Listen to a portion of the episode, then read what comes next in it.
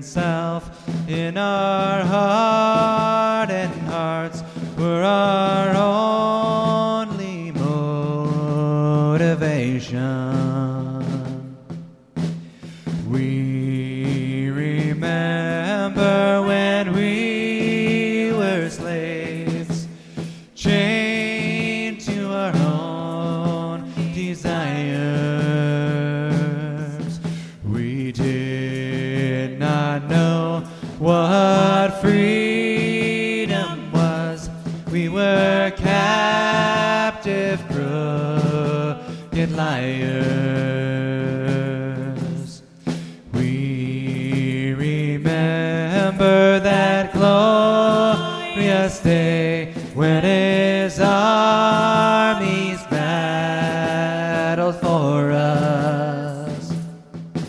His blood flowed free from His own